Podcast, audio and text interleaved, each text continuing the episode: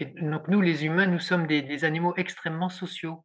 Enfin, tout seul, il n'y a rien qui est possible, quoi. Et ce n'est pas seulement dans la pratique, c'est dans mon intériorité, dans mon ontologie aussi, comme on le dit, que je suis un être de relation fondamentalement, quoi. Je pense qu'on est des êtres sociaux autant que les abeilles, même peut-être même, enfin, chacun son style d'espèce. Et ce goût, ce besoin et ce goût des autres, parce que l'autre fait partie de moi dans ma relation. C'est ça que la modernité a séparé, justement, dans une vision qui tourne vers l'individualisme, hein, donc de l'opposition et de la compétition. Et ça, c'est pas juste au niveau profond, quoi. Alors cette complexité, elle est dans comment. Alors maintenant, toi, tu es autre que moi, donc cette altérité qui est fondamentalement autre, donc que je ne peux pas donc dominer, justement. Si ce n'est par violence, hein, et c'est malheureusement ce qui se passe, on ne peut pas dominer l'autre, c'est-à-dire comme je peux me mettre dans ton cœur et dans ta tête, si je veux que tu fasses comme je veux que tu sois, eh ben je te fais violence. Hein. Par contre, si je dis mais tu m'intéresses parce que tu es vraiment radicalement dans ta racine différente de moi, tu m'emmènes dans d'autres paysages et ça m'intéresse. Donc ce goût de l'autre, bien sûr, il est au cœur du désir de coopération. Bonjour et bienvenue dans ce nouvel épisode d'Esprit de coopération. Je suis Claire Giraudet, facilitatrice en intelligence collective, et je vous emmène chaque mois à la rencontre de personnes qui m'inspirent et contribuent à essaimer de nouvelles façons de travailler en collectif. Ce mois-ci, j'ai invité Olivier Frérot, collègue de ma coopérative Oxalis et ancien ingénieur des ponts et chaussées. Il s'occupe aujourd'hui, je le cite, de penser ce qui nous arrive, comme un philosophe. J'ai eu la chance de l'écouter à l'occasion d'une conférence qu'il a donnée lors de la bigre rencontre des coopératives d'activité et d'emploi cet été. Cette conférence m'a permis d'émettre une hypothèse, celle que toutes mes réflexions du moment, l'arrivée de l'intelligence artificielle, le changement climatique, les tensions géopolitiques, les aspirations d'un certain nombre de collectifs qui aimeraient travailler ensemble autrement, tout ça aurait finalement un lien. Ce lien pourrait se traduire par cette question, ne serions-nous pas en train de changer de civilisation ? Et c'est aussi l'hypothèse que pose Olivier Frérot. Nous nous questionnons donc durant cet échange sur ce que sera cette prochaine civilisation. Sera-t-elle coopérative ou non ? Et si oui, qu'est-ce qui la rendra coopérative ? Bonne écoute ! Bonjour Olivier ! Bonjour Claire ! Bienvenue dans le podcast Esprit de coopération. Je suis ravie de t'avoir à mon micro, d'autant plus qu'on fait partie de la même coopérative Oxalis. Donc on se retrouve entre Oxaliens aujourd'hui, c'est chouette. Avant qu'on démarre... on va faire une petite inclusion. J'aime beaucoup la phrase de Jean Dormesson, merci pour les roses, merci pour les épines. Est-ce que tu voudrais nous partager ta rose du moment et ton épine du moment, la rose étant ce qui t'émerveille en ce moment, ce qui te met en joie, et l'épine, c'est le petit truc qui te gratte en ce moment, qui te rend un peu inconfortable. Et puis, je le partagerai aussi. Moi, après que tu aies partagé ta rose et ton épine, je partagerai les miennes. Eh bien, merci beaucoup de me solliciter ainsi, Claire. Effectivement, on se connaît un tout petit peu grâce à notre coopérative commune Oxalis. Ma rose, c'est mon jardin. Et d'ailleurs, j'ai vu hier que mon rosier, j'ai un petit rosier tout simple, hein, avait une nouvelle rose en train de déclore. Bon, c'est vrai que le temps est assez chaud et donc ça doit favoriser. Donc, c'est la joie de mon jardin potager et aussi fleuri avec quelques arbres fruitiers. C'est une respiration très importante pour moi. On y reviendra peut-être.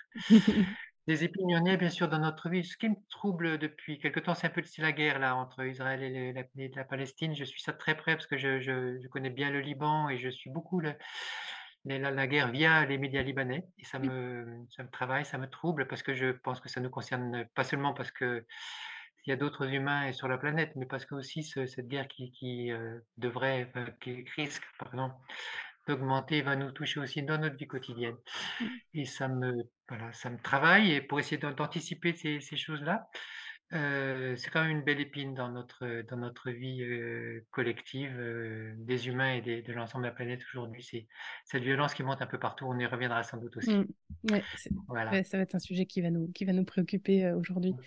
Alors moi, ma rose, c'est cette ambiance automnale, ces couleurs. Pareil, tu parles du jardin, moi j'ai la chance d'habiter dans le Limousin et c'est les couleurs rouges, jaunes des feuilles là, qui commencent enfin à montrer que c'est à l'automne. On a eu un automne tardif, donc je suis heureuse de voir, ça y est, ces belles couleurs automnales, la nature se peindre, voilà, de ces couleurs-là.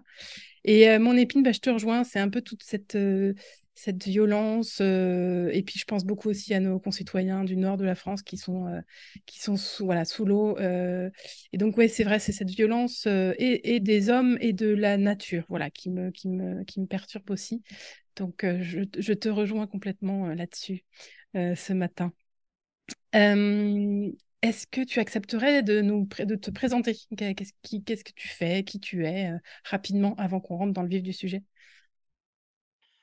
Oh, en quelques mots, alors je viens d'avoir 64 ans, c'est quand même pas mal, je me sens quand même encore jeune dans mon cœur et dans ma tête, mais néanmoins mon corps à cet âge-là. Avec mon épouse Françoise, nous avons 4 garçons et 3 petits-enfants actuellement, une troisième petite fille qui est née il y a un mois. Ça, c'est important, c'est toutes ces situations, d'autant plus que mes parents sont encore vivants, mais vieillissent fortement. Mon papa a 97 ans et je suis aujourd'hui plus présent auprès d'eux. Cette relation entre la naissance, la mort, la vie, tout ça m'anime aussi dans la profondeur. Voilà, donc ça, c'est mon actualité de ces temps-ci. J'essaie de penser ce qui nous arrive. Voilà, c'est un peu ça. Alors, c'est vrai qu'on essaie toujours, c'est normal qu'on essaie de vous mettre un peu dans des cases. Donc, moi, je ne sais pas trop quelle case. Philosophe, conférencier, essayiste. J'ai aussi exercé dans ma vie dite professionnelle, parce que c'est toujours, je n'arrive plus à faire la différence entre de l'activité. Je suis toujours en travail, comme je le dis aussi. Néanmoins, j'ai travaillé dans des institutions publiques, parapubliques. Donc j'ai une casquette d'ingénieur des ponts et chaussés sur ma tête que j'ai déposée depuis, néanmoins. Je pourrais peut-être y revenir. Donc je connais bien le monde public, dont je me suis éloigné, et j'ai rejoint la coopérative Oxalis depuis 7 ans maintenant, et je continue donc actuellement à déployer cette activité d'entrepreneur en faisant des conférences, des formations, des séminaires que j'anime, je co-anime, pour essayer de penser ce qui nous arrive, de penser notre société. Et j'ai développé, en me nourrissant beaucoup de lectures et de discussions sur ce que j'appelle la métamorphose de notre civilisation. Comment on change de civilisation, c'est mon interprétation de ce qui nous arrive, et c'est ça que je cherche à approfondir en permanence, à travers les petits événements qui me touchent moi personnellement, nous collectivement, jusqu'à toute la planète, comment j'interprète ce qui se passe à l'aune de cette grille de lecture de changement de civilisation.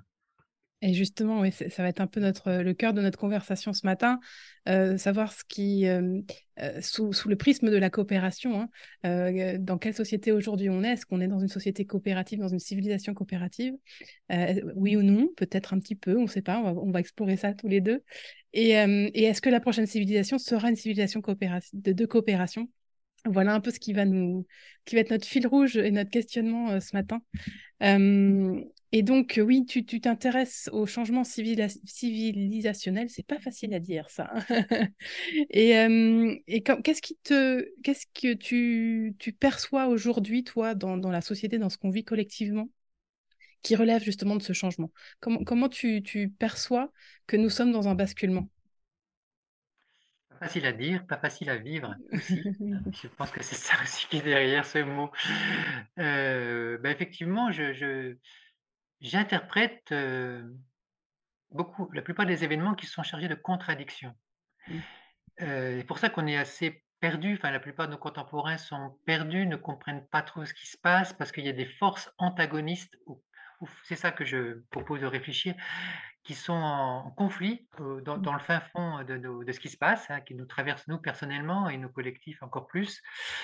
Et donc cet antagonisme, ces contradictions, j'essaye dans l'exercice de pensée, qui est un exercice qui n'est peut-être pas premier, on y reviendra, peut-être c'est la vie qui est première, mais la pensée est seconde, mais importante néanmoins, nous sommes aussi des êtres de pensée, nous les humains. Essayer de penser en première chose, un peu ces affrontements de valeurs profondes, et notamment ce que tu viens de dire entre la compétition et la coopération, c'est une des façons de le voir. Et ce qui se passe, c'est que bon, moi j'ai affiné mes lunettes depuis déjà quelques temps pour voir à la fois effectivement la législation principale qu'on appelle mainstream en anglais est fondée sur la compétition, on y reviendra sans doute, mais par-dessous, en signal faible qui monte, il y a de plus en plus, et tu es aussi en as un exemple évidemment toi-même avec ce que tu fais avec ton podcast et notre coopérative entre autres, mais tellement de lieux où c'est la coopération qui prime. Et entre les deux, ça ne s'entend pas très bien quand même, hein, ça ne marche pas très bien. Et donc c'est ça que j'analyse avec ce que j'appelle beaucoup les contradictions. Voilà. Oui, oui. On est encore très attaché à l'ancien monde qui est encore très prégnant et qui guide encore pas mal de fonctionnements collectifs.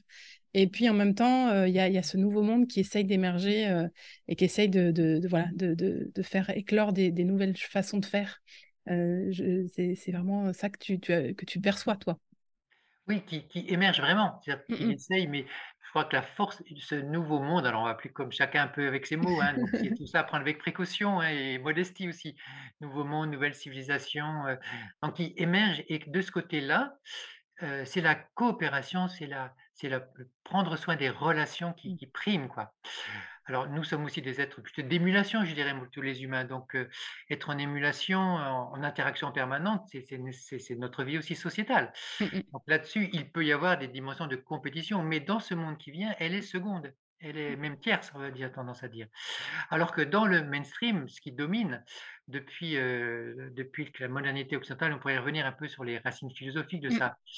C'est aussi une situation de la séparation, la modernité technoscientifique, et qui dit séparation entraîne vers la compétition. C'est-à-dire c'est un peu chacun, et ça devient alors en fin de civilisation, là où elle est en train de s'effondrer, ça devient de plus en plus nettement de la compétition, chacun pour soi, quoi. Et ce qui est assez tragique, c'est que nos institutions publiques, on y reviendra sans doute aussi, parce que c'est un point qui est délicat, nos institutions publiques qui sont là pour nous faire, pour qu'on vive ensemble d'un point de vue, je dirais, bien les uns avec les autres, eh bien, nos institutions aujourd'hui, et depuis quelques années, ça se développe, en fait, développent de la compétition entre nous. Alors que leur job, c'était, et elles l'ont fait pendant longtemps d'ailleurs, hein, plutôt de développer de la solidarité. Et c'est ça qui nous rend aussi assez mal, quoi, hein. Comment ça se fait que les discours et même les procédures publiques, alors qu'elles nous ont fait du bien, désormais, ont tendance à nous séparer, à nous isoler les uns des autres en nous mettant en compétition. Complètement. Oui, est-ce que tu peux justement revenir sur, avant qu'on aborde cette question de la future civilisation qui serait plus coopérative, etc., est-ce que tu peux nous dire un peu, toi, comment tu perçois notre civilisation actuelle, enfin celle dans laquelle on est encore bien ancré? Tu parles de civilisation technoscientifique. Est-ce que tu peux nous détailler un peu ce que ça sous-entend dans ton esprit? Oui, alors ça, il faudrait prendre du temps pour ça, mais on va essayer de le faire un peu court. Oui, donc j'associe vraiment ces mots de technoscientifique qui est, je dirais, la caractéristique de la modernité occidentale qui prend son envol. On peut en discuter, mais globalement, au XVIIe siècle, c'est parti, quoi. C'est parti avec les découvertes, les grandes découvertes scientifiques fondées sur le discours de la méthode de Descartes, sur les découvertes de Galilée, sur celle de Newton. Et ce qui va s'opérer est absolument extraordinaire, c'est que les Européens de ce moment-là, nos aïeux, vont découvrir qu'il y a des lois écrites en langage mathématique dans la nature. Et c'est à ce moment-là, c'est ça qui est assez singulier. Pourquoi pas les Chinois, pourquoi pas les Grecs, pourquoi pas les Indiens et pourquoi pas avant. C'est à ce moment-là que va s'échafauder cette cette pensée que le réel est écrit en langage mathématique, c'est Galilée qui l'écrit il y a exactement 400 ans, en 1623, dans un livre fondateur pour moi, hein. Le réel est écrit en langage mathématique. Et c'est ce qui va se passer. Donc, les Européens vont découvrir, en tout cas les savants, hein, ces lois, les lois de la mécanique au XVIIe, puis les lois de l'énergie au XVIIIe, les lois de l'électromagnétisme au XIXe, mais c'est incroyable ce qui se passe, quoi, hein. Et dans cette foulée-là, la technique va se mathématiser, hein, avec... donc là, les machines qui vont commencer à se développer de façon très importante avec, bien sûr, la révolution industrielle de la fin du XVIIIe en Angleterre et qui arrive très vite sur le continent, et le siècle de l'ingénieur, le XIXe, où les humains d'Occident se dotent de machines super puissantes qui leur permettent de dominer la planète à la fois par la puissance, par la force, mais aussi par une pensée qui est très cohérente, hein, que cet univers, que effectivement le réel est rationnel, comme le dira Hegel au début du XIXe, et qui est écrit en langage mathématique, et que c'est par l'opérationnalité de ces machines sur le réel que les humains développent leur façon de dominer la nature. Ça, c'est Descartes qui le dit à la fin du discours de la méthode, pour dominer la nature. Et ça va marcher. Ça va à peu près marcher, oui, bien. Et jusqu'à ce qui se passe désormais, surtout au courant du XXe siècle, que cette domination sur les objets de la nature, les entités et les êtres vivants, les animaux et les plantes, se retourne contre nous les humains. Et aujourd'hui, notre technique, notre technoscience, notre technologie, eh bien de libératoire, de libératrice, elle l'a été, hein, elle se tourne contre nous de plus en plus, elle devient aliénante, elle devient oppressive, et ça, c'est très troublant, parce que les outils techniques, bien sûr, qui sont faits pour nous faire du bien. Et là, le podcast, la visio, tout ça, bien sûr, ça nous met en lien, sinon ça ne marcherait pas.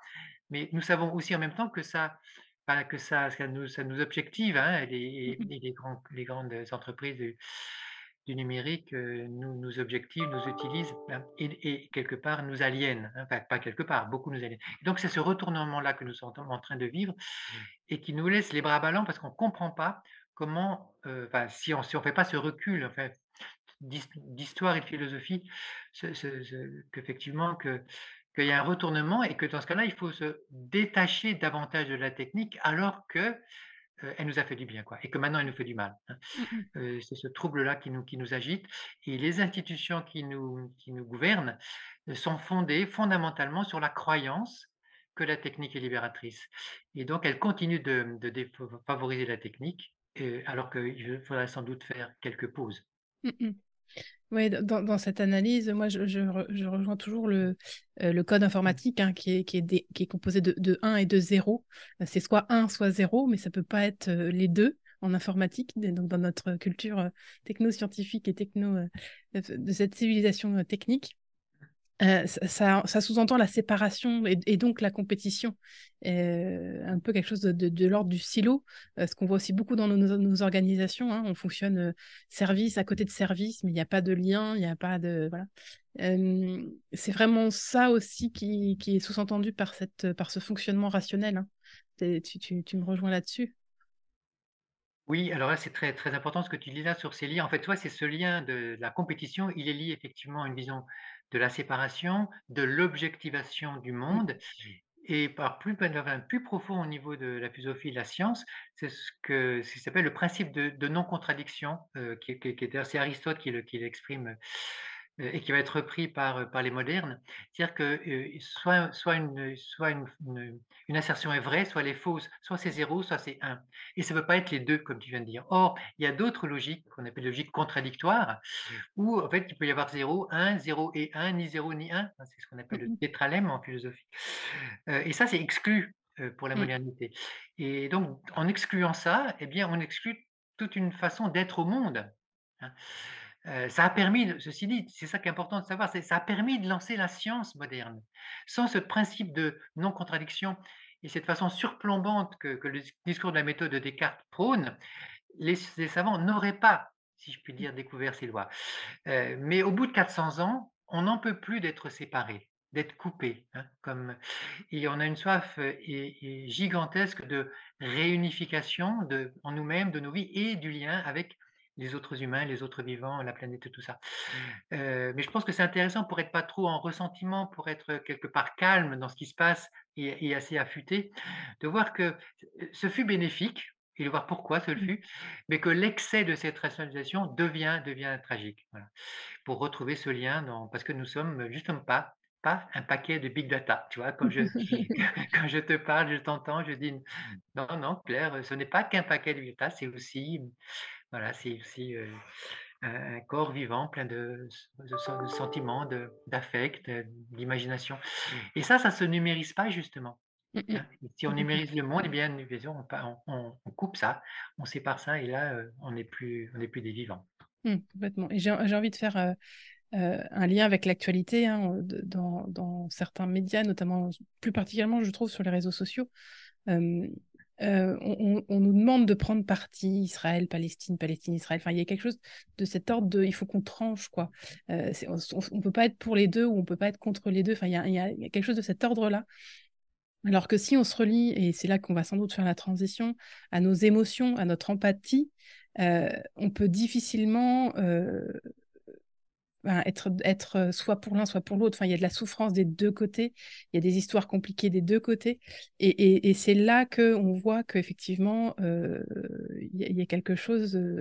dans les réseaux sociaux, dans la technologie, dans les big data, qui nous impose d'être soit 1, soit 0, mais pas les deux, quoi.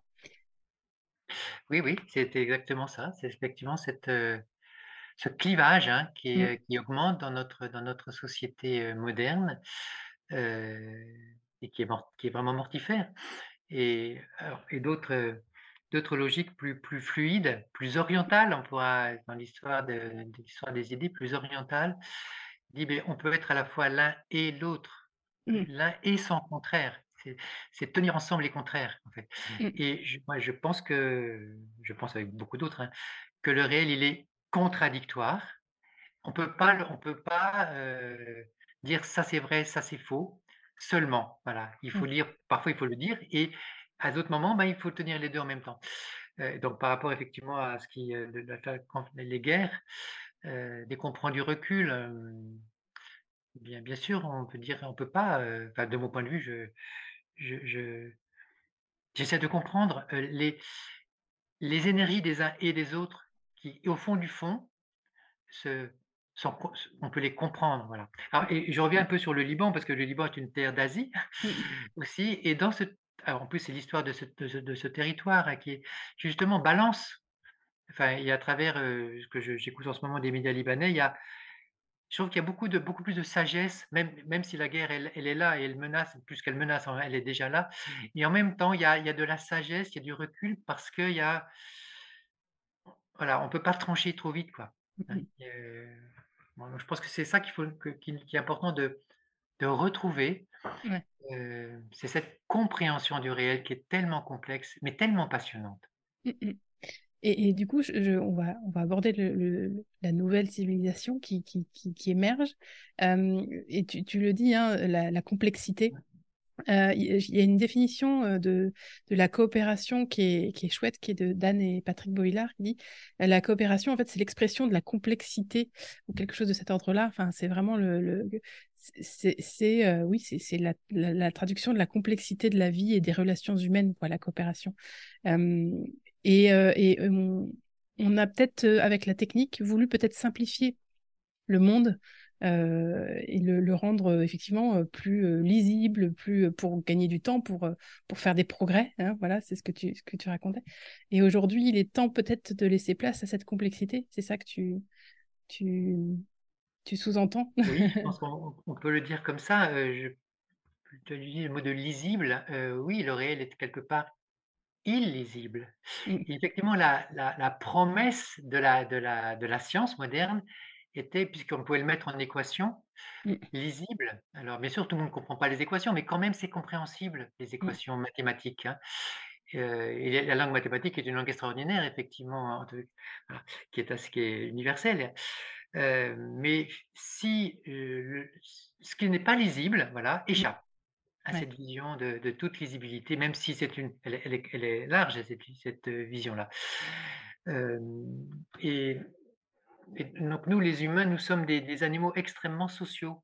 Enfin, tout seul, je peux. Enfin, il n'y a rien qui est possible, quoi. Et c'est pas seulement dans la pratique, c'est dans mon intériorité, dans mon ontologie aussi, comme on le dit, que je suis un être de relation fondamentalement, quoi. Je pense qu'on est des êtres sociaux autant que les abeilles, même peut-être même. Enfin, chacun son style d'espèce. Et ce goût, ce besoin et ce goût des autres, parce que l'autre fait partie de moi dans ma relation.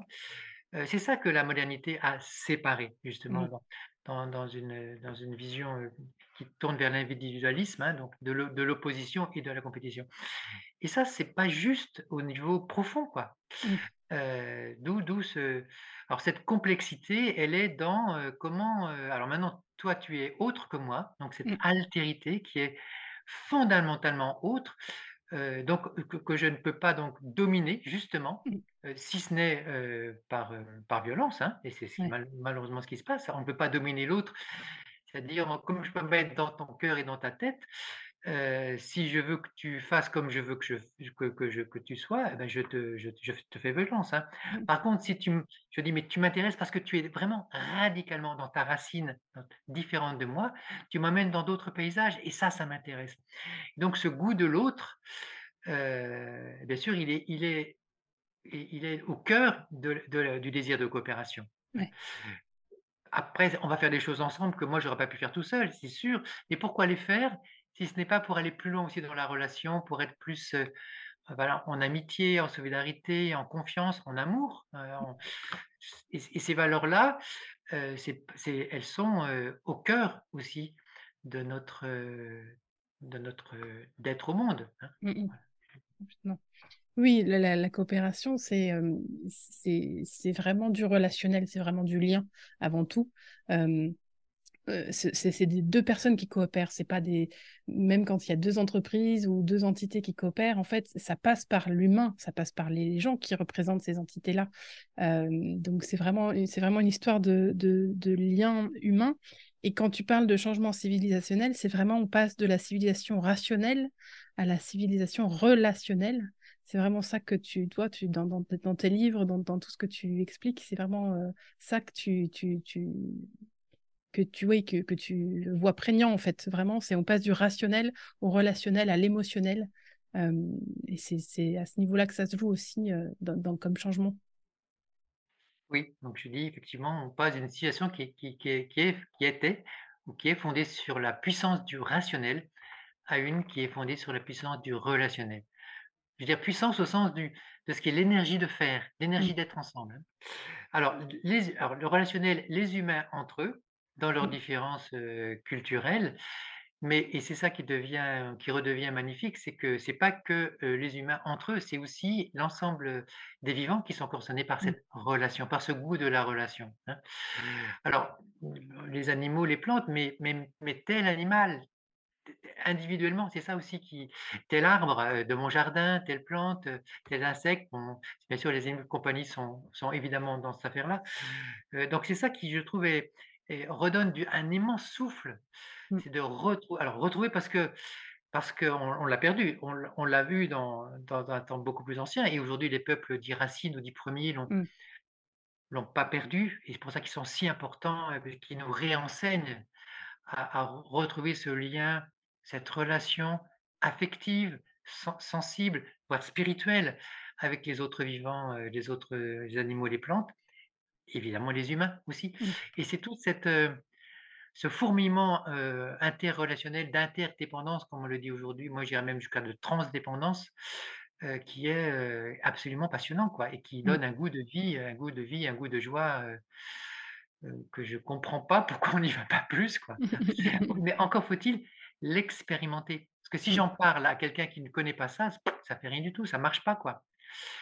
C'est sur une expérience de la relation, des émotions, effectivement, comme tu le dis, existentielles. Si vous s'appuyez là-dessus, si on n'a pas vécu ça, eh bien, ça passe pas, quoi. Oui, ça passe pas. J'ai envie de faire un lien, moi, avec mon métier de facilitatrice en intelligence collective. Ça m'arrive souvent dans des groupes quand on commence par effectivement prendre un peu ce qu'on appelle la météo de chacun, du jour, etc. Quand on travaille à parler en cercle, à faire attention à ce que chacun ait la même place, avec toutes ces attentions que je porte moi dans mes facilitations et qui font partie de ce métier-là, des gens qui découvrent en fait, qui se découvrent presque, et qui découvrent qu'ils prennent plaisir à faire partie d'un groupe alors qu'ils souffraient peut-être de faire partie d'un groupe parce qu'il n'y avait pas ce relationnel, il n'y avait pas toute cette attention à l'autre. Et je le vois, c'est assez fou comme ça peut être une découverte pour certains en fait, tellement on a été dans chacun sa place, ce que ressent l'autre finalement ça m'importe peu, comment l'autre vit les choses ça m'importe peu, enfin vraiment c'est là que je suis témoin de la bascule en fait, de certaines personnes effectivement qui vivent pour la première fois ces choses-là et qui comprennent ce qu'on raconte nous dans nos différents médias, dans nos prises de parole. C'est vraiment fou en fait ça. Donner à vivre, à travers ce que tu viens de dire, donner à vivre cette expérience de la relation, donc d'avoir des dispositifs, donc non, effectivement, quand de cercle, de météo, comme tu viens de dire, enfin, effectivement, dans nos métiers, on a ces dispositifs, ces méthodes pour proposer, ça marche, quoi. Ça marche, et avec une confiance qui est peut-être faible au début, mais qui grandit, enfin, après le cercle vertueux est parti, quoi. Et vivre ça, c'est une vraie joie profonde, quoi. Et moi, quand j'anime, là, je vais animer un séminaire ce week-end, là, co-animé. C'est vrai qu'à la fin du séminaire, il s'est passé tellement de belles choses, quoi. Je suis tellement rempli, parce que les autres personnes sont aussi remplies de ce qu'on ne pouvait pas imaginer avant de démarrer, quoi. Donc, faire cette expérience-là est extrêmement constructive pour aller plus loin. Mais il faut pouvoir la permettre aussi. C'est ça. Et c'est là où ça coince un peu pour beaucoup de nos concitoyens, de nos contemporains. Et de nos organisations, oui. Et de nos organisations, comme tu le dis. Absolument. Parce qu'il y a souvent une bonne volonté humaine, mais il y a des habitudes, il y a des choses qui sont tellement ancrées dans nos organisations, dans nos collectifs, dans nos institutions, comme tu le disais aussi au début, qui font que c'est compliqué d'aller à contre-courant et d'aller forcer des choses qui sont tellement figées qu'il faut il faut désapprendre, quoi. Il y a plein de choses qu'il faut qu'on désapprenne avant de faire du nouveau. Oui, désapprendre la séparation, réapprendre le lien et l'amitié, l'attention, l'affection. Et donc, ces belles émotions-là, ouais, qui sont... je pense qu'on a été aussi blessés, alors de façon différente les uns les autres. Hein. Et globalement, notre société, notre civilisation, actuellement, hein, ce qu'elle nous propose, et on le voit bien dans les institutions, l'école, la santé, enfin, ça va pas, quoi. Ça nous sépare, alors que... Alors que le job, c'est de nous unifier, de nous solidariser les uns avec les autres. Et c'est tragique ce qui arrive de ce point de vue-là. Voilà. Cet épisode vous plaît?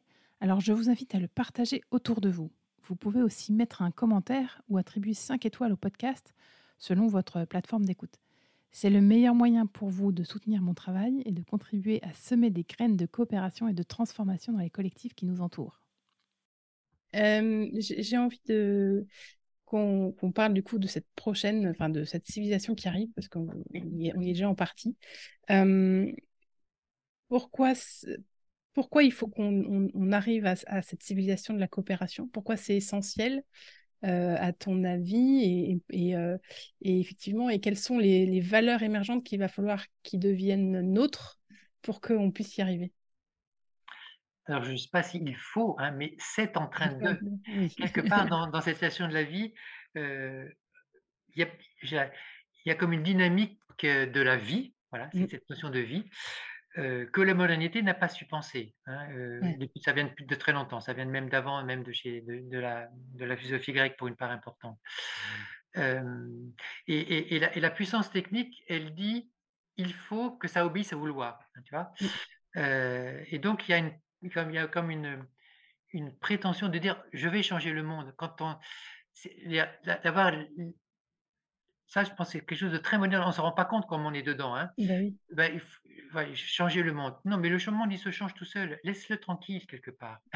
Tu vois, mets-toi dans ce flux du changement qui est dans la profondeur de la vie et de la complexité du monde.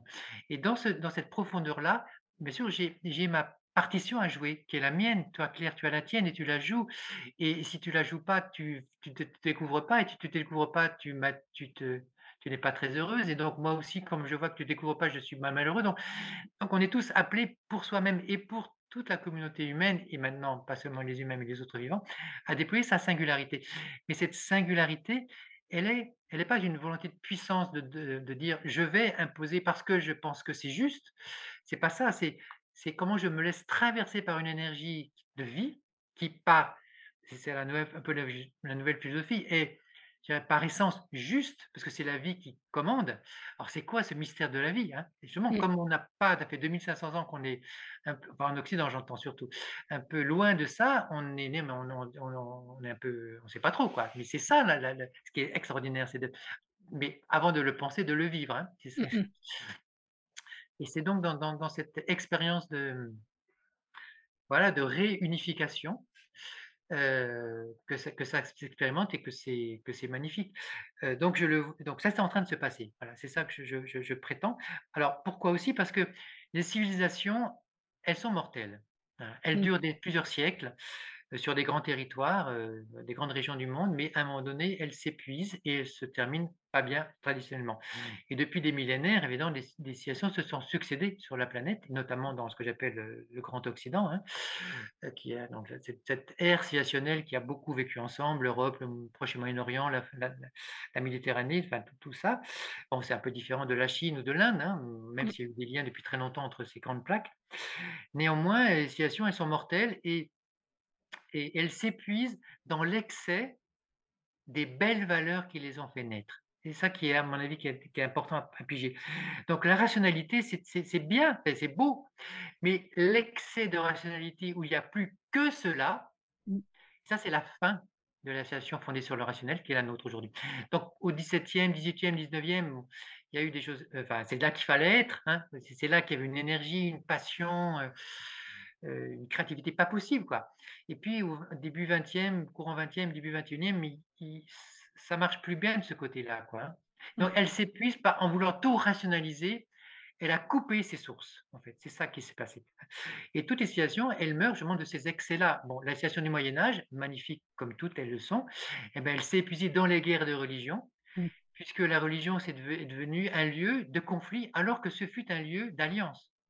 Quand on connaît bien le 11e, 12e siècle en Europe occidentale, c'est extraordinaire qui se déploie à ce moment-là. Et puis, ça prend l'eau et ça se termine dans la tragédie des guerres civiles religieuses. Donc, c'est ça. Donc, en s'épuisant, comme pour revenir à ce qui nous arrive, en s'épuisant dans cette rationalité dont la promesse d'améliorer nos vies ne marche plus, s'ouvrent des espaces, des failles, et dans ces failles, voilà, ça souffle.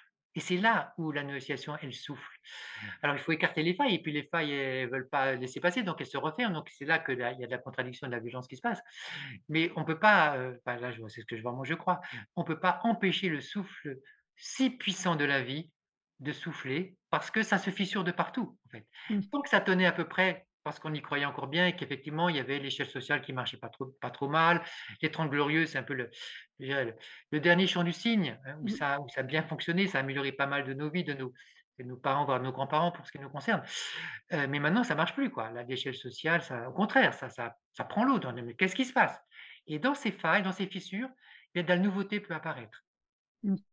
Et comme c'est puissant, tu vois, dans le souterrain, là, dans la nappe souterraine de vie qui est en nous et sous nos pieds, et ça jaillit de partout en ce moment. Hein. Ça jaillit, mais la modernité institutionnelle, elle veut mettre la main dessus, parce que c'est comme ça qu'elle est bâtie, mettre la main sur la nature pour la domestiquer au service des humains. Ça a eu bien fonctionné, et maintenant c'est l'inverse qui se passe.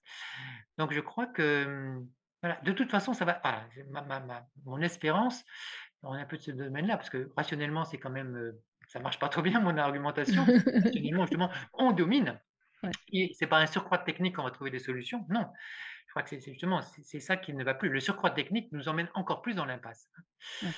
Voilà. Et donc c'est cette confiance-là, cette espérance-là que la vie, elle est en train de sortir de partout, et que si je me mets dans cet élan-là. Je suis heureux de le faire. C'est ce que tu fais, c'est ce que nous faisons pour un certain... Enfin, on essaye dans la contradiction du monde, j'entends bien. Hein. C'est ça, avec les contradictions du monde et nos propres contradictions. Nos propres contradictions que nous essayons de travailler. Oui, et sur l'espérance et sur tout ça, j'entends aussi... justement, on était dans une civilisation du contrôle et on doit réapprendre le lâcher-prise, la confiance en ce qui doit être. J'entends dans tout ce que tu dis, hein, j'entends un peu ça. Il y a quelque chose de cet ordre-là, de se dire, peut-être qu'il faut qu'on arrête de vouloir tout contrôler parce qu'il y a des choses qui nous dépassent de toute manière et qu'il faut aussi accepter que ça nous dépasse un peu et de nager dans le courant, mais tout en essayant de se laisser porter quand même, en étant actif, mais en étant suffisamment souple, agile, qu'est-ce que je pourrais dire d'autre, suffisamment résilient pour se laisser porter par ce qui, de toute manière, doit advenir, quoi.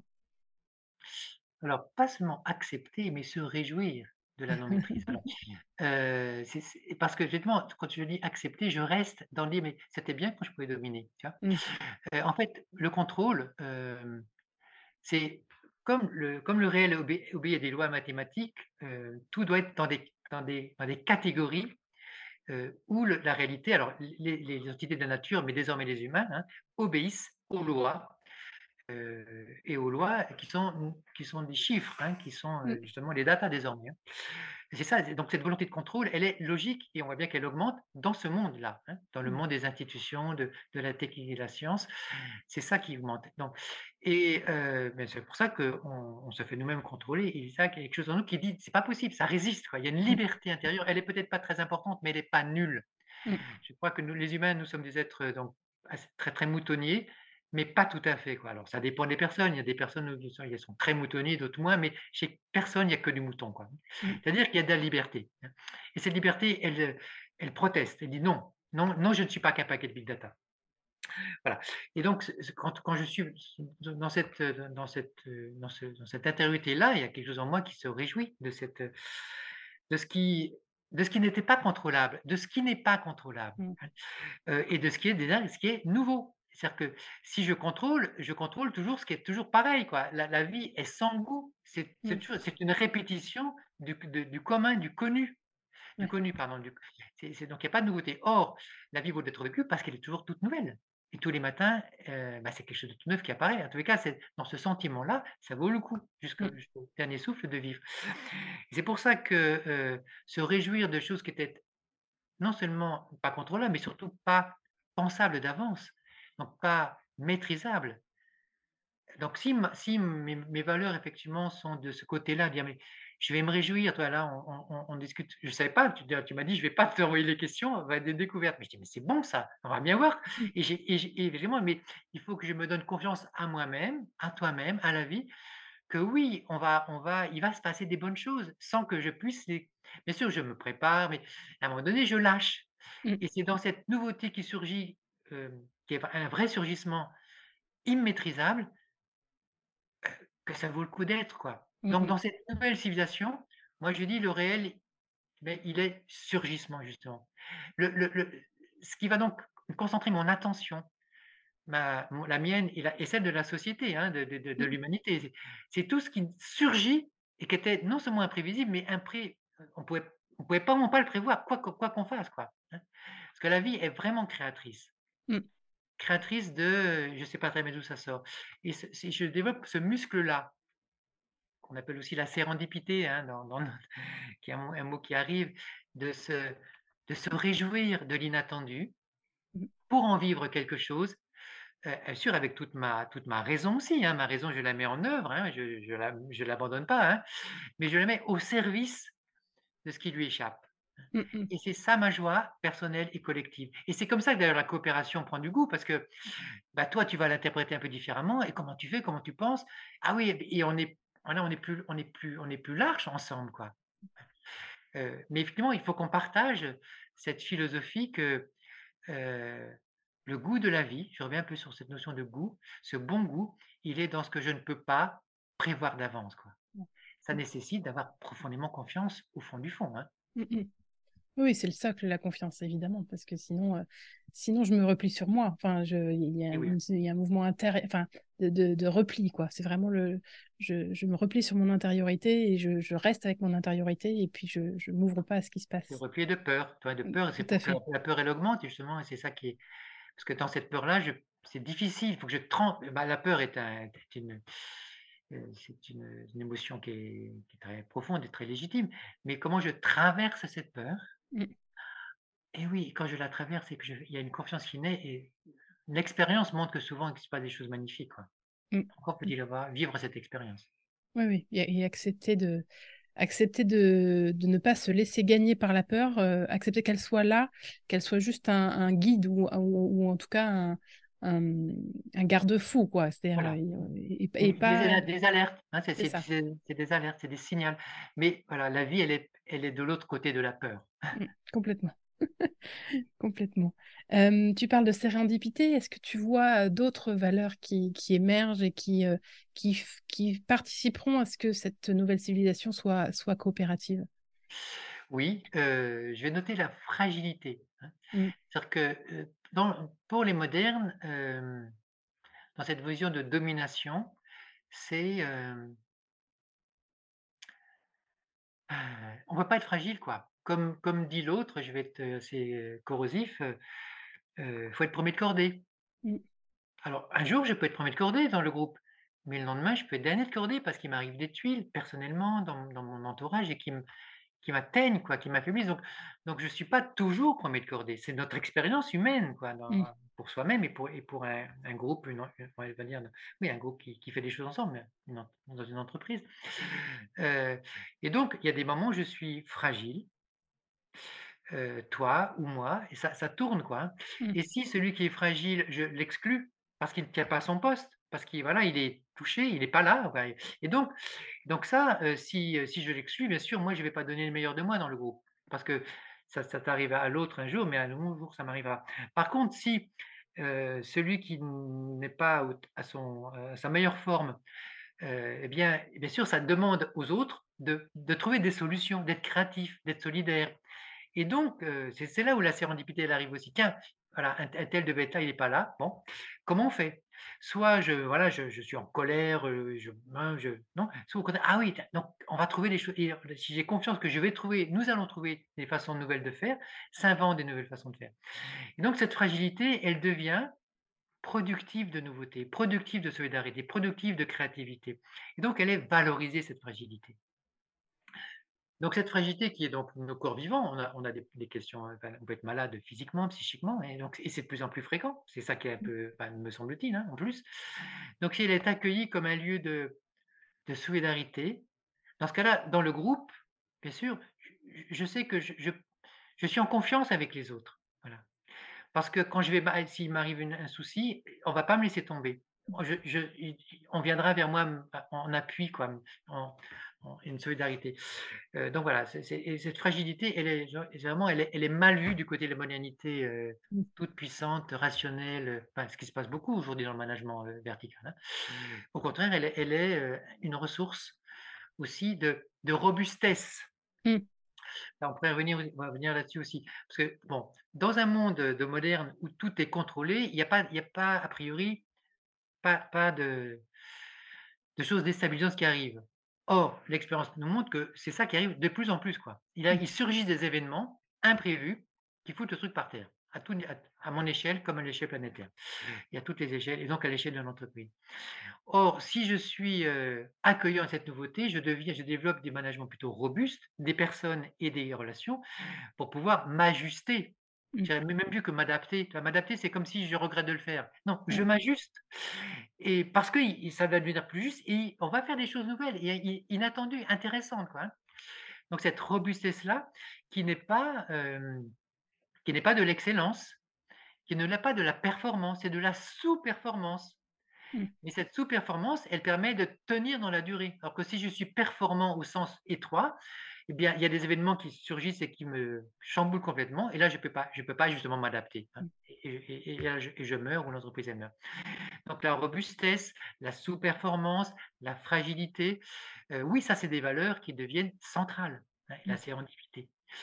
Voilà quelques-unes. Je peux en proposer aussi d'autres. Je pense qu'on les a les uns les autres. Le fait qu'on soit des corps vivants, hein, ce que j'appelle moi la corporité versus le numérique. Oui, le numérique a son utilité. D'ailleurs là, si on ne l'avait pas, on ne pourrait pas faire ce qu'on fait. Hein. Mais au service de la vie. Et ça, je ne sais pas comment on va y arriver, hein, à mettre la techno au service de la vie. Hein. Ça, c'est un grand mystère. Et là, je baisse les bras, mais je dis, ça va se passer quand même. Et donc, nous sommes des corps vivants. Et donc, prendre soin de nos corps vivants, de nos corps de chair, hein, physique et psychique, oui. Donc, les lieux, les entreprises, les collectifs qui prennent ce soin-là pour que nous soyons bien dans la beauté des espaces, des sensations où le corps est bien pour pouvoir être dans sa profondeur, dans sa profonde vérité. Et donc, on n'est pas derrière un ordi en permanence à remplir des tableaux Excel, quoi. Ça va pas. Or, j'exagère à peine ce qui se passe dans un certain nombre d'entreprises, quoi, en appliquant des normes, des procédures en permanence. Donc là, ça va pas, quoi. Voilà quelques valeurs, corporité, fragilité, sérendipité, qui deviennent très importantes, oui. Ouais. Il y a aussi quelque chose de l'ordre de... Il paraît de la fragilité et de la sérendipité, qui est le rapport au temps. J'aimerais bien t'entendre là-dessus, parce que c'est quelque chose aussi, je pense, qui fait vraiment, qui fera une différence en fait entre notre ancienne civilisation et celle qui arrive. Notre rapport au temps qui était très linéaire, très très chronos, voilà, chronométré. J'ai passé tant de temps à faire ça. Et quel sera notre prochain rapport au temps? Qu'est-ce qui va Comment on va gérer tout ça, toute cette donnée qui est une donnée pour l'instant, mais qui ne le sera peut-être plus après. Par contre, ça, c'est passionnant parce que le temps et l'espace, ça n'existe pas. Je vais être plus précis. Et ça, depuis que les hommes essayent de penser et philosopher, quelle que soit la situation d'ailleurs, hein, on n'arrive pas à mettre la main sur qu'est-ce que le temps, qu'est-ce que l'espace. De façon totale. Hein.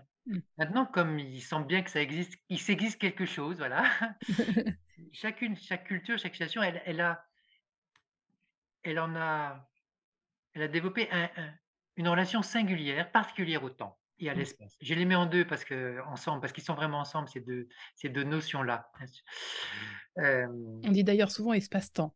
Souvent. Oui, et alors pour les modernes, l'espace c'est 3 coordonnées, x, y, z, et le temps c'en est une, c'est t, hein, x, y, z, t, quand on fait de la physique. Hein. Et elles sont séparées d'ailleurs dans la modernité classique. La variable t n'interfère pas avec x, y, z, hein. C'est ce qui a permis de développer la physique classique. Et ce qui est extraordinaire, c'est que dans la physique, dans l'intériorité de l'intérieur, donc notamment relativiste, développée par Einstein, les 4 variables sont liées entre elles. Hein. Donc déjà, ça sort un peu du sens commun. Hein. Donc en fait, il y a une intrication entre le temps et l'espace. Bon. Maintenant, dans notre vie courante, on le sent bien ça. Hein. Le temps, il n'a pas toujours la même intensité. La variable t mathématique, on est toujours sur des mathématiques, elle est linéaire. Hein. t+1, t+2, t+3, oui. Sauf que dans ce que nous vivons du temps, il y a des moments intenses et d'autres qui le sont moins. Là, on est dans un moment d'attention, là, tous les deux, et on verra bien nos auditeurs ce qu'ils en font. Après, ça sera autre chose, quoi. Donc, le temps, il est pas homogène, ni l'espace d'ailleurs. Hein. Donc, il n'est pas homogène. Et donc, ce qui est en train de s'inventer ou de se réinventer, c'est un nouveau rapport au temps, c'est ce que tu suggères là, avec des intensités différentes, effectivement, et donc des présences, en fait. Si je recommence un peu à réfléchir, mais c'est quoi le temps dans ma vie? En fait, c'est la présence qui compte. Et après, on essaie d'interpréter la mémoire avec du passé, du futur, de l'avenir. Hein. Mais en fait, ce qui nous importe, c'est d'être présent à l'instant au monde. Le monde il bruise de tellement de choses. Là, maintenant, là, on est en train de se parler. Mais je ne suis souvent pas assez attentif. Et donc, je vois qu'un tout petit bout. Mais si je développe mon attention, ma présence au monde, à la fois à l'intériorité de moi et à l'extériorité, là, c'est un immense paysage. Bon. D'une part, il y a cette attention-là qui revient, à mon avis. Donc, ça c'est vraiment bon goût, là encore. Et puis, je dirais qu'il y a quelque chose d'assez singulier qui réapparaît, ce qu'on appelle la synchronicité. Ah, ça, c'est mystérieux quand même. Hein. Comment ça se fait que deux événements, a priori, qui n'ont rien à voir, tout d'un coup se passent en même temps, quoi. Enfin, c'est des histoires un peu habituelles qu'on raconte, quoi. Je pense à quelqu'un, je marche dans la rue, je pense à quelqu'un, et un coin d'une autre, paf, je tombe sur lui, quoi. Bon, ça c'est un exemple simple, mais de plus en plus, il arrive des choses comme ça. En tout cas, dans ma vie, moi, je ne sais pas dans la tienne, Claire, dans celle des auditeurs. Et donc, mais par où ça passe, quoi? Eh bien, ça passe par une nappe invisible souterraine, là, où il y a du lien, qui se manifeste tout d'un coup soit dans un événement qui surgit, et pas très loin, ça surgit aussi, tiens, mais c'est en lien, ou dans ma pensée, qui n'est pas une pensée qui est éthérée, mais qui est connectée à quelque chose de plus concret. Et donc, cette notion de synchronicité, mystérieuse pour la modernité rationnelle, hein. Ça échappe, ça. Et moi, ça m'échappe pas. Je dis, mais il y a quelque chose, quoi. Je dis, il y a quelque chose. Je ne peux pas mettre la main dessus. Et donc, de plus en plus de synchronicité se passe. Et sont des signes que ce rapport au temps change. Parce que je pense qu'il y a toujours une synchronicité, mais on n'en était pas conscient, attentif comme on le devient au fur et à mesure, quoi. Parce que si on est conscient qu'il y a du lien partout, de toujours à toujours, c'est-à-dire aussi qui nous relie à ce que je vais appeler le passé ou ce que j'appelle le futur. Enfin, mais les mots sont un peu faibles pour dire ça. Maintenant, nos mots, notre langue, il va falloir qu'on développe des nouveaux mots. Alors, en grec, d'ailleurs, comme tu dis, il y a chronos, il y a aion pour l'éternité, et puis il y a… Kairos. Kairos, voilà. Merci, il y a trois mots pour dire le temps, tu vois. Ouais, complètement. Merci. Et le kairos, c'est à voir un peu avec la synchronicité, hein, ces mots-là. Complètement. Ouais. Donc effectivement, notre vocabulaire, il va s'enrichir, je pense, pour dire ce qui se passe, quoi, et qui est beaucoup plus riche. La modernité, en fait, c'est très pauvre, sa notion d'un temps linéaire mathématique, hein. C'est très, très pauvre. Il n'y a pas plus pauvre que ça, quoi. Les autres civilisations, elles sont beaucoup plus riches, quoi. Et voilà, on retrouve ça. Et toi, ça nous fait sourire, ça nous plaît, ça nous amuse. C'est un bon goût, quoi. C'est la vie. Voilà. Complètement. Mais c'est aussi ce qui se passe dans la coopération, hein, c'est que la sérendipité et les synchronicités en coopération, c'est chouette parce que ça dit quelque chose de l'ordre de l'invisible que les humains qui sont dans cette coopération ne voient pas, mais qui se manifestent quand même dans cet espace-temps, justement. Donc, c'est vraiment des choses dont il faut savoir se saisir en coopération. Bah, ça arrive, il y a une bonne raison pour que ça arrive, et peut-être qu'il faut qu'on en fasse quelque chose, quoi. Oui, mais si mon muscle intérieur est attentif à ça, la coopération est de plus en plus forte, parce que ce qui va justement m'intéresser, me plaire dans la coopération, c'est justement ces signes-là qui surgissent et qui se manifestent, comme tu dis. Et oui, alors, si ça surgit, ça se manifeste, c'est du réel. Voilà, c'est quand je dis le réel et surgissement, c'est que c'est super réel. Mais ça, c'est là-dessus que je vais me focaliser, nous allons nous focaliser pour en faire quelque chose. C'est pour ça que la coopération, elle redevient absolument très, très, très puissante, quoi. Et plus que la compétition, qui est que de me séparer. La compétition, elle me sépare, et donc je loupe ça, quoi. La synchronicité peut pas se déployer dans la séparation. Donc tout ça redevient cohérent. C'est pas une civilisation, je dis moi, c'est une immense cohérence de valeurs, d'intelligence, de culture qui tient debout, mais qui est singulière, c'est-à-dire qu'une autre a d'autres choses. Et donc la modernité, elle a mis la rationalité en tête. La civilisation de la vie, elle va mettre en tête la relation, le prendre soin des relations. Elle ne va pas oublier la rationalité, mais elle devient plus modeste, le rationnel, plus seconde. Voilà. Donc effectivement, le rapport au temps est absolument un signe fantastique de basculement. Complètement. J'avais une idée. Tu vois, quand on parle de sérendipité, de synchronicité, bon, bah, c'est qu'elle ne devait pas être si importante que ça à dire maintenant, cette idée. Bah, c'est pas grave, elle reviendra peut-être. Et tu parlais, oui, c'est ça, les peuples premiers, etc. En fait, on parle vraiment d'Occident, la société, tu l'as un peu dit tout au long de notre échange, mais... en fait, il y a d'autres sociétés, d'autres civilisations ailleurs dans le monde qui fonctionnent pas du tout comme nous, parce que effectivement, cette modernité, c'est vraiment le berceau, ça a été l'Occident, le Grand Occident, comme tu le dis. J'aimerais bien que tu nous parles justement des peuples premiers. Est-ce que toi tu vois d'autres rythmes de civilisation? Comment ils... Voilà, ma question est très large, en fait. J'ai envie de t'entendre parler des peuples premiers.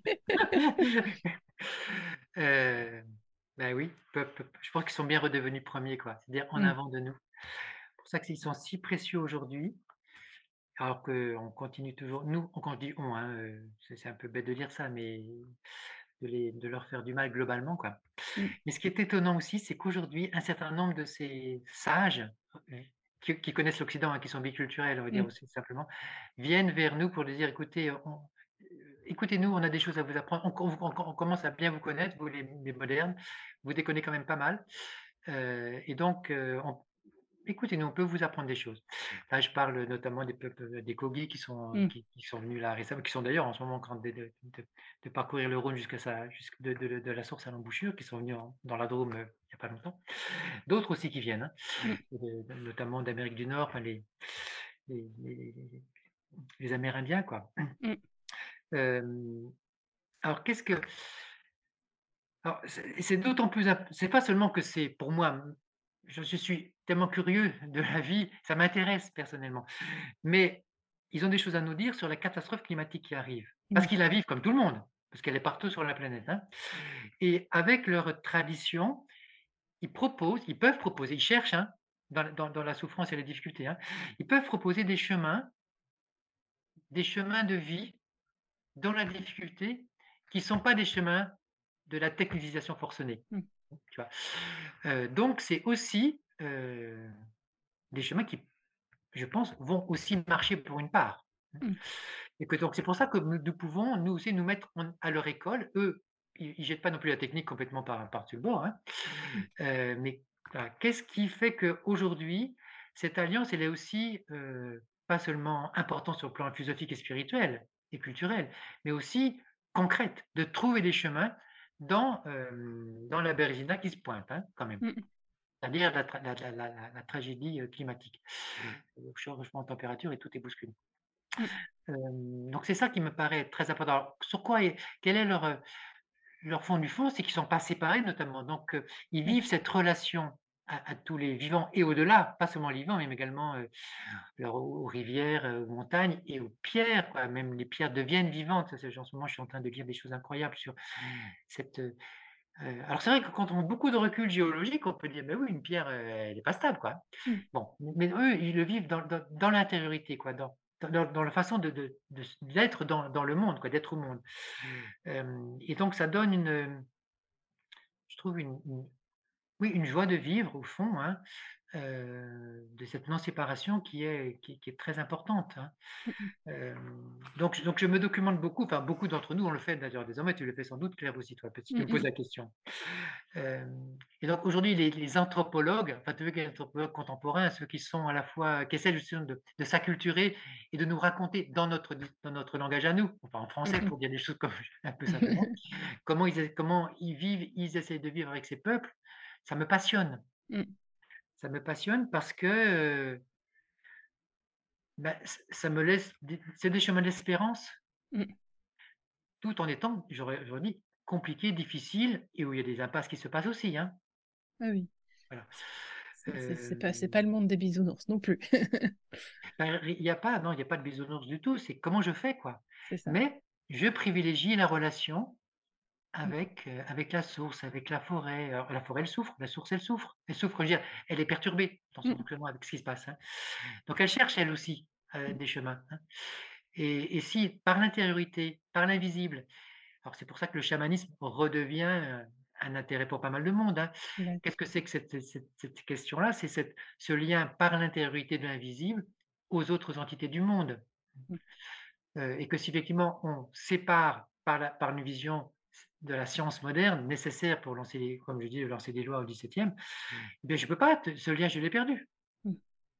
Or, je l'ai perdu dans ma pensée, mais comme je suis un corps vivant et un humain comme un chaman d'Amazonie ou de Sibérie, si je travaille ça, et pour ça, beaucoup de nos contemporains, un certain nombre de nos contemporains sont en train d'essayer de reprogresser là-dessus, en sachant que nous-mêmes, alors dans notre tradition très ancienne, il y a encore des trucs que l'on porte en nous, hein, à travers les traditions plus anciennes aussi, hein, notamment en ce moment, il y a aussi au niveau de la tradition celtique qui se recherche des choses.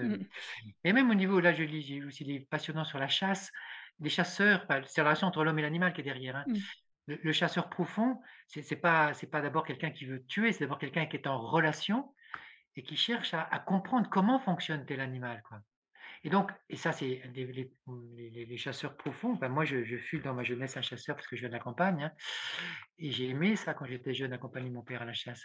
Ce qui m'intéressait, c'est vibrer avec les animaux, hein, quelque chose de l'intériorité, hein. Donc là encore, dans cette tradition-là, il y a des passages qu'il faut qu'on transforme, hein. Effectivement, il faut sans doute aujourd'hui, on n'a plus besoin de tuer les animaux, mais parce que la chasse, c'est aussi ce fut une nécessité, ça l'est encore pour certains peuples d'ailleurs, hein. Donc pour l'instant, tant que ça n'est peut-être pas pour nous, c'est peut-être pas la peine de les tuer, mais les techniques pour pister les animaux, là on est de cet ordre du lien de ces peuples promis, là encore. Et donc c'est pas si loin de chez nous que ça, quoi. Oui, complètement. C'est ce que je veux dire. Dans tout ce que tu dis, j'entends tout ce qui est une approche systémique, hein. Vraiment, il y a l'approche, on fait partie d'un système. Nous-mêmes, en tant qu'humains, en tant qu'être unique, on est un système. La tête, le cœur, le corps, enfin, il y a tout ça. Et on fait partie d'un système humain, parfois d'équipe, mais aussi on fait partie d'un système encore plus grand qui est la planète Terre et la biodiversité et tout ce que tu racontes. Il y a vraiment cette approche-là de comprendre ça, et une démarche holistique, c'est-à-dire qu'on n'est pas qu'une tête, on n'est pas qu'un cœur, on n'est pas qu'un corps, quoi. Il y a vraiment toutes ces dimensions-là dans ce que tu racontes, que j'entends. Oui, alors moi je propose le mot diastème à la place du mot système. D'accord. Bon, j'ai mon petit truc. C'est deux mots grecs, hein. Sys et dia, c'est deux suffixes, hein.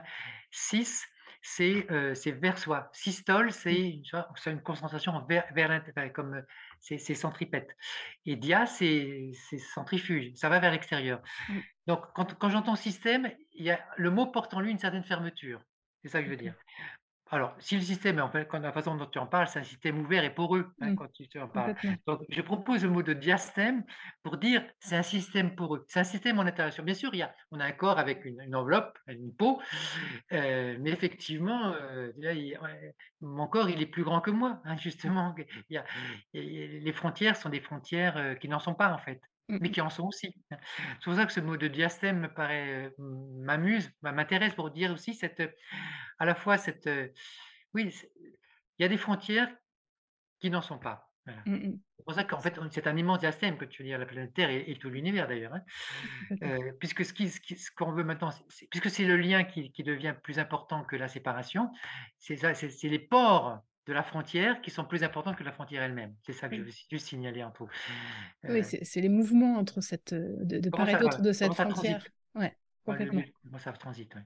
Et donc, là aussi, la pensée de l'invisible, il y a du visible, mais surtout ça, c'est des ports visibles, physiques, et il y a aussi des ports invisibles. Et l'invisible est encore plus diastémique, parce que ça suit de partout, il n'y a plus de limite, là. Dans l'invisible, les frontières sont vraiment franchies allègrement. Complètement. Je crois qu'on a déjà parcouru pas mal de choses sur ce changement de civilisation que nous sommes en train de vivre. Peut-être une dernière chose sur la coopération et sur la nécessité pour nous, pour le changement climatique, hein, pour faire ce rapprochement entre changement climatique, coopération et moi, j'y vois, mais c'est peut-être une croyance, une nécessité absolue de coopérer pour qu'on puisse vivre mieux dans ce changement-là. Et effectivement, tu parlais de s'adapter, de ne pas s'adapter, de s'ajuster, si je reprends ton terme. Il va falloir qu'on coopère et pour pouvoir s'ajuster plus rapidement avec plus de... Oui, pas d'efficacité, c'est pas le mot, mais... pour réagir mieux à ce qui va nous arriver. Est-ce que tu as un mot à dire là-dessus, toi, sur justement de quoi on va avoir besoin ensemble pour traverser ce changement climatique qui nous attend? Je pense que ce que j'observe, c'est que des lieux où ça se passe mieux, c'est des lieux de coopération. Alors la coopération, comme nous sommes des êtres humains en chair et en os, ça ne peut pas être des millions de personnes d'abord, c'est des petits groupes à échelle humaine, donc dizaines, centaines de personnes. Donc dans ces communautés entreprenantes, et dans mon dernier livre, je parle plutôt d'entre-donne que d'entreprise, d'entre-donner que d'entreprendre, puisque souvent c'est la coopération qui est première, donc plutôt que prendre, je donne, nous donnons plutôt que nous prenons. Donc, dans ces entre-donnes, ça se passe mieux, déjà. Alors, et je pense que toi, tu es dans ces... On essaye, on est sûr dans pas mal d'endroits différents les uns les autres aujourd'hui. Je pense que les auditeurs qui écoutent les podcasts sont aussi dans ces lieux-là différents. Donc, déjà, j'observe que ça se passe mieux parce qu'on s'entraide. Voilà, c'est de l'entraide. Et que dans les difficultés qui nous assaillent, à plusieurs, on va plus loin, comme dit l'autre. Hein. Peut-être moins vite, mais plus loin. Et les autres, ils vont s'arrêter, ça ne va pas marcher, quoi. Ça ne va pas marcher. Donc, c'est le réel qui va s'imposer, hein, et qui s'impose. Donc, voilà, c'est pragmatiquement, au sens du faire ensemble, hein, de ce mot-là, du pragma grec, c'est de faire. Ça, la coopération est plus... Alors, oui, le mot d'efficace, je ne sais pas. En tout cas, ça fonctionne mieux. Et ça fonctionne d'une part, et en même temps, ça a plus de goût, quoi. C'est tout bénef. Donc, qu'est-ce qu'on fout? Qu'est-ce qu'on fout? Eh bien, justement, il faut retrouver du bon sens. En fait, ce qu'on raconte là, c'est du bon sens. Hein. Oui. Bon sens que nous sommes des êtres sociaux, nous faisons des choses ensemble, chacun en a un petit bout de ce qu'on fait ensemble. Donc, ça marche mieux, tout simplement. Hein. Donc, il suffit de... Allez, partageons-le, comme tu le fais là. Disons-le et allons de ce côté-là, tout simplement. Et je pense que ce qui s'expérimente dans les règles que toi, tu travailles aussi des règles de coopération pour que ça coopère bien, ces règles-là, elles vont petit à petit s'imposer comme des règles à protéger par nos institutions. Et donc, je pense que nos institutions de l'association de la vie, c'est des institutions qui protègent le prendre soin du faire ensemble, de la coopération. Alors que nos institutions contemporaines, aujourd'hui, elles font l'inverse, puisqu'elles nous séparent, elles sont sur la compétition et sur le chacun pour soi, de fait. Hein. Donc, pour ça, c'est tellement important d'être attentif à ces règles et de les faire grandir, de dire, voilà, c'est ça qui est précieux. Donc, ça, je fais attention. Et donc, on a des cadres, on va dire, qu'on va appeler institutionnels ou instituants, pour reprendre un mot peut-être plus juste, instituants, qui protègent ces règles de vie. C'est une éthique nouvelle, hein, une éthique de la coopération. Et ça s'impose de tout seul, quoi. Mais effectivement, les institutions présentes, elles ne sont pas contentes de ça quand même. Donc, pour ça qu'il faut être malin, hein, il ne faut pas l'affronter. Je dis aussi ça avec simplicité. Faut pas chercher à, on ne peut pas chercher à transformer certaines institutions. Quoi. Il faut se mettre un peu à côté, déployer, et puis ce qui se passera ne m'appartient pas vraiment, quoi. Mais j'ai confiance qu'effectivement, c'est de ce côté-là que la vie progresse et que ça vaut le coup d'être, quoi. Complètement. Ouais, moi, c'est aussi pour ça que j'ai choisi un peu une sorte de phrase de raison d'être pour mon activité, c'est semer des graines. Je fais moi ma part et je fais vivre ces expériences-là. Je les fais vivre. Après, la personne en face de moi est libre ou non que ça vienne la toucher et que ça vienne... lui a envie de se transformer et de transformer les choses, mais moi je fais ma part, je fais vivre ces choses-là, je montre que ça existe et c'est tout ce qui ça n'est que ce que je peux faire. Je peux pas effectivement influencer l'autre, je ne peux pas le forcer à se transformer, mais je peux lui montrer que ça existe et que c'est chouette et qu'on vit des choses très belles quand on fait des choses comme ça. Je pense qu'on arrive à une belle conclusion, là. Qu'est-ce que tu en penses, Olivier? Je partage, Claire. Poursuivons, continuons ça. Bon, bah, donc effectivement, on arrive à la fin. Est-ce que toi, tu as des lectures qui t'ont inspiré, des livres que tu recommandes de lire, ou même des documentaires? Je parle de sources documentaires au sens large, des choses que tu aimes recommander pour approfondir les sujets qu'on a abordés. Ben là, il y en aurait beaucoup. Hein. Bah oui, j'imagine. Je ne sais pas trop quoi dire. Bon, moi, j'ai un blog un peu aussi, où je publie des articles de temps en temps de moi, mais souvent des textes que j'ai lus dans les livres et qui me paraissent justes. Donc, mon blog s'appelle Solidarité émergente. Donc là, il y a tous les 3-4 jours, je mets un article en ligne qui dure d'une ou deux pages. Hein. Donc, j'ai aussi quelques livres que j'ai écrits. Alors, effectivement, il y a aujourd'hui beaucoup de conférences en ligne ou de podcasts. Et ce que j'observe avec beaucoup d'intérêt, c'est ça commence à venir des scientifiques qui n'en peuvent plus de ce qui se passe et qui sortent du bois et qui proposent des conférences, hein, des historiens, notamment des historiens des sciences, des philosophes, beaucoup de scientifiques parce que je suis aussi en partie de ce monde-là, hein, mais c'est une science qui est humble, c'est une science qui ne la ramène pas trop, qui propose une pensée, souvent décapante. Hein, donc voilà, il y a beaucoup. Mm. Alors maintenant, au niveau des livres, je pourrais peut-être citer, je parlais tout à l'heure d'anthropologie. Mm. Là, j'ai lu 2 livres cet été qui m'ont absolument passionné. J'en lis plein, en fait, à vrai dire. Même un 3e, peut-être je vais citer tout de suite. Alors, donc, deux élèves de Descola, hein, l'anthropologue connu là, pour son travail sur culture et nature. Hein. L'une, c'est Anastasia Martin, une anthropologue qui est assez jeune, qui doit avoir 35 ans, et son dernier livre, son 3e, s'appelle « À l'Est des rêves ». Et elle raconte sa vie et sa réflexion en vivant avec une grande famille d'Éven. C'est une communauté du Kamchatka qui est retournée en forêt là, après l'effondrement de l'Empire soviétique et qui, dans cette difficulté néanmoins climatique, parce que la nature est plus tout à fait la même aujourd'hui qu'elle était quand, il y a 100 ans quand ils étaient dedans. Donc c'est passionnant de cette recherche. C'est une grande famille de quelques dizaines de personnes hein, qui repart en forêt, mais qui connaît très bien la situation moderne hein, et raconte cette histoire-là. Hein. Donc, à l'Est des rêves, parce que cette société, comme beaucoup de sociétés effectivement du nord de la planète, les rêves au sens sociétal sont très importants. Ça, on a complètement perdu ça nous aussi. Hein, donc, ça nous relance. Et un autre élève d'Escola, c'est Charles Stépanoff. S'appelle « L'animal et la mort », c'est sur la chasse. Et c'est pour moi passionnant de cette relation entre l'animal et l'humain, en fait, et donc la mort, donc la chasse, à travers à la fois une grande fresque historique et aussi de façon très contemporaine, qu'est-ce qui se passe en ce moment. Et c'est une belle ressource. On dit, mais en fait, on a des ressources de ce côté-là. Pas forcément de tuer les animaux, justement, hein, comme je le disais tout à l'heure, mais en fait, on retrouve des liens. Quoi. Et ça, c'est parce que c'est des grandes fresques historiques aussi, parce que ça a changé la culture autour de ça. Mm. Et là, je viens de lire un livre d'un autre. Alors ça, c'est un préhistorien. C'est le dernier Néandertalien. Là, l'archéologie, les études donc des préhistoriens ont fait des progrès absolument considérables ces dernières années. Et donc, nous restitue des sociétés anciennes, enfin, extrêmement anciennes, comme les sociétés du Paléolithique, voire même parfois avant, les Néandertaliens c'est plutôt avant, et qui nous raconte une histoire de comment ça vivait, quoi, à travers, je ne sais pas comment ils font, à travers ce qu'ils trouvent, quoi. Et donc, ça nous décale vraiment, c'est encore presque plus que les peuples premiers, là, hein. Mais c'est aussi une autre humanité.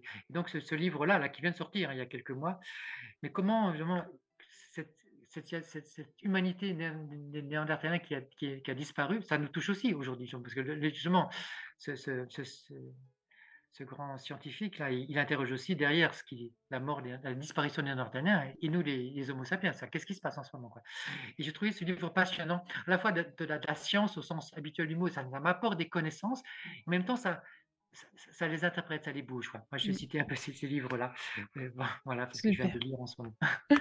Merci. De toute façon, je mettrai tout ce que tu as dit en référence, en description dans le texte qui accompagne le podcast. Donc, les auditeurs retrouveront tout ça dans ce texte-là. Merci pour tout ça. Donc, on arrive à la conclusion, à la déclusion, comme on dit, dans notre jargon professionnel. Et je pose 2 questions à mes invités, mais je leur laisse le choix de répondre à une seule d'entre elles. Je te pose les 2 questions, puis tu me diras à laquelle tu choisis de répondre. La première question, c'est avec quoi tu repars de notre échange ? Et la seconde, c'est quel prochain petit pas as-tu envie de faire, toi, dans les collectifs auxquels tu appartiens, pour davantage de coopération ? J'ai choisi une des 2 questions à répondre. Ouais. Celle qui résonne en toi la plus, oui. Voilà, pour l'instant. La première, je trouvais que notre entretien était simple dans sa profondeur, tu vois. Et ça me plaît. Hein. C'est pas compliqué en fait, si je me mets là-dedans. Et si parce que toi tu y es quoi, tu vois, Claire, tu y es. Et si nous y sommes, allons-y quoi. C'est même, je dirais même, c'est notre nature, si je prends ce mot-là, peut-être un peu, pas toujours très facile, mais oui, je suis, c'est simple, j'y suis, allons-y, faisons. C'est ça qui me... cette simplicité, cette évidence même, tu vois, de faire ensemble, de vivre ensemble, de... Oui, d'être en affection, tout simplement. Ben, merci beaucoup pour ça, Olivier. Je te remercie pour tout ce que tu nous as partagé. Et je souhaite, et je dis à bientôt à nos auditeurs et nos auditrices. Merci à toi, Claire. Merci à tous.